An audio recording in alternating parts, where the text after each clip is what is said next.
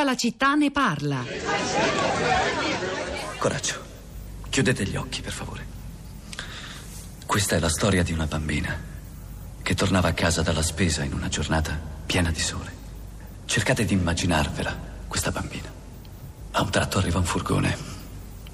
Due uomini saltano giù e l'afferrano. La trascinano nel campo vicino. La legano stretta. Le strappano tutti i vestiti di dosso. Ora le sono sopra. Prima uno, poi l'altro. La stuprano. Lacerando tutto ciò che è innocente e puro, con una furia bestiale, in una puzza di sudore e vomito e alcol. Una volta sazi, dopo averla uccisa nel grembo minuscolo, dopo aver distrutto per sempre la sua capacità di avere figli, di dare la vita al di là della sua, decidono di usarla come bersaglio e le gettano addosso lattine di birra piene. Le lanciano con violenza, la carne si strappa, le ossa si spezzano. Adesso le urinano addosso. Decidono di impiccarla Prendono una corda, ci fanno un cappio. Immaginate il cappio che le si stringe intorno al collo. E poi uno strappo fulmineo. Viene sollevata in aria, i piedi si agitano, cercano e non trovano il terreno. La descrizione è davvero piuttosto terribile e difficile anche da ascoltare contenuta Il momento di uccidere a Time to Kill, un film del 1996 che racconta una vicenda di morte e razzismo nel Mississippi, due bianchi razzisti sequestrano e stuprano una ragazza, Tonia, figlia di Carlo, un operaio afroamericano di bassa estrazione sociale, vengono condannati ma ad una pena leggera, allora il padre della ragazza decide di farsi giustizia da sé, eh, uccidendo i due responsabili, ne nasce intorno a questo processo che ha sconvolto la cittadina del Mississippi una vera e propria eh, eh, battaglia sociale e culturale che riscuote l'attenzione di tutti gli Stati Uniti. Allora, Rosa Polacco, quali le lezioni a questa vicenda così intricata, così piena di risvolti, poi stamani è anche di interpretazioni diverse sui social network. Ciao Pietro, buongiorno. Beh, allora, in casi come questi parlare di reazioni del social network, eh, sì, sono un po' i protagonisti dinamite, fili spinati e, e, questioni insomma che, che, di cui non dobbiamo eh, rendere conto eh, stamattina. Comunque lo, lo, ricordo per chi non l'avesse seguito in questi giorni, sì, naturalmente dalle, mh, dai primi minuti in cui c'è stata la notizia notizia e nei due giorni successivi sui social network si è parlato moltissimo, moltissimo di quanto stava avvenendo. Prima, come spesso accade, anche per ovvie ragioni, la confusione del momento, notizie che arrivano eh, alla spicciolata e non con tanta chiarezza, insomma c'erano anche reazioni che mischiavano episodi di cronaca anche in maniera non corretta e varie questioni, ma insomma la polarizzazione intorno al tema del, dell'immigrazione non è una novità verità e non è appunto qualcosa di cui dobbiamo rendere conto basandoci sulle reazioni sui social network che spesso questa polarizzazione se non alimentano quantomeno eh, mostrano. Sui commenti invece di questa mattina alla nostra puntata mh, sono, sono, interessanti perché anche, anche, qui, anche questa mattina, anche sulla nostra bacheca possiamo notare parte di questa polarizzazione magari più eh, garbata che in, altri, che in altri luoghi, che in altri profili, ma comunque molto forte e molto evidenti. Comincia però con qualche tweet di quelli più recenti eh, che stanno avendo diverse mh, mm, eh, visualizzazioni. Allora c'è Giattoni dice chiaritemi una cosa, se un pazzo spara sulla folla urlando Allah è grande terrorismo, se un pazzo spara sulla folla urlando viva l'Italia, viva il Duce, cosa dovrebbe essere?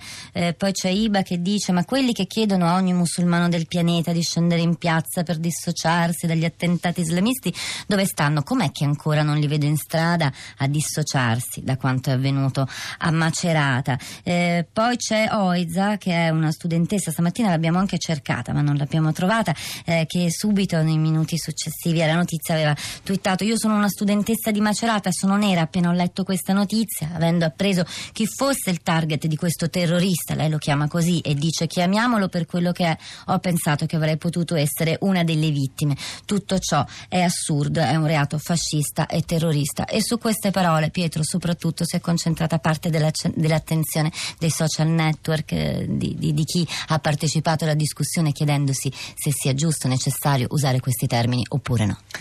Riccardo da Assisi, buongiorno e benvenuto.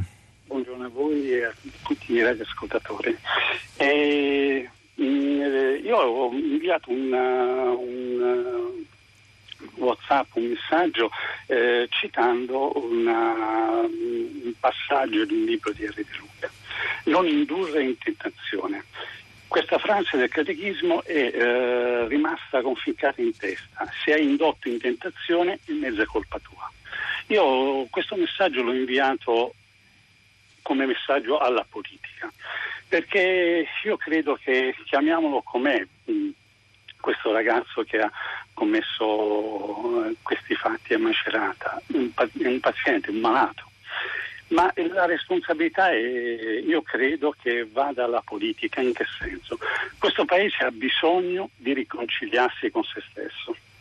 E la politica, soprattutto adesso che stiamo avvicinandosi alle elezioni, deve avere questa priorità, riconciliare il Paese.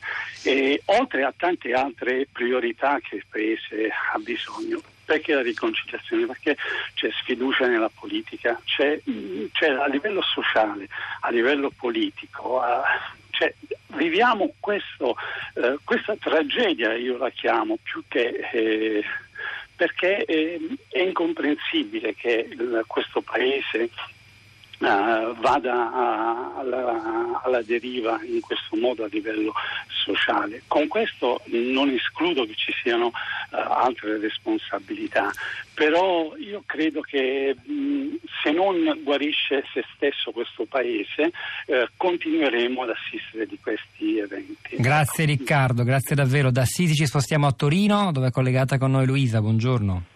Buongiorno, sono, parlo da Torino, sì.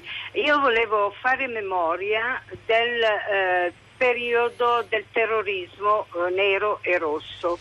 Dopodiché eh, si è tollerato troppo in questi ultimi vent'anni le manifestazioni fasciste sia eh, negli stadi che nelle piazze, dicendo tutti eh, libertà di manifestare.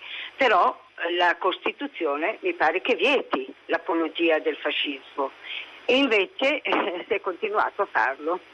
Guardi, su questo punto io non posso che rinviare all'ascolto dell'intervista che abbiamo fatto poco fa allo studioso delle estreme destre europee Andrea Mammone. Eh, grazie Luisa da Torino, ci spostiamo ora a Pisa. Doretta, buongiorno e benvenuta. Eh, buongiorno, eh, io eh, ritengo che la, ignorare i problemi che i migranti eh, provocano è controproducente per la sinistra, nel senso che eh, la realtà è sempre molto complessa, quindi io sono per l'accoglienza, però bisogna anche eh, capire i problemi che i migranti provocano e gestirli. Ed è una cosa che la sinistra non ha fatto. E in questo modo sta perdendo voti perché ignora una, una parte del problema reale. Questa è l'opinione di Doretta che ringraziamo. Rosa, torno a te. Torno su Facebook, ti dicevo di una certa polarizzazione. Questo messaggio non è proprio un esempio di polarizzazione, ma di problematicità che alcuni pongono. È Cristiana che scrive: Un paese che vede fuggire a milioni i suoi figli per cercare lavoro e dignità altrove, comunque non può permettersi alcuna accoglienza. Sintetizza parte delle posizioni sono state espresse sui nostri profili stamattina. Poi c'è Dino che dice: Su alcuni quotidiani troverete che è colpa degli immigrati anche quando si trovano a essere colpiti per caso da parte di un nostro connazionale. C'è stato uno slittamento della sensibilità, una suefazione al linguaggio xenofobo e questo oggi è quello che mi preoccupa di più.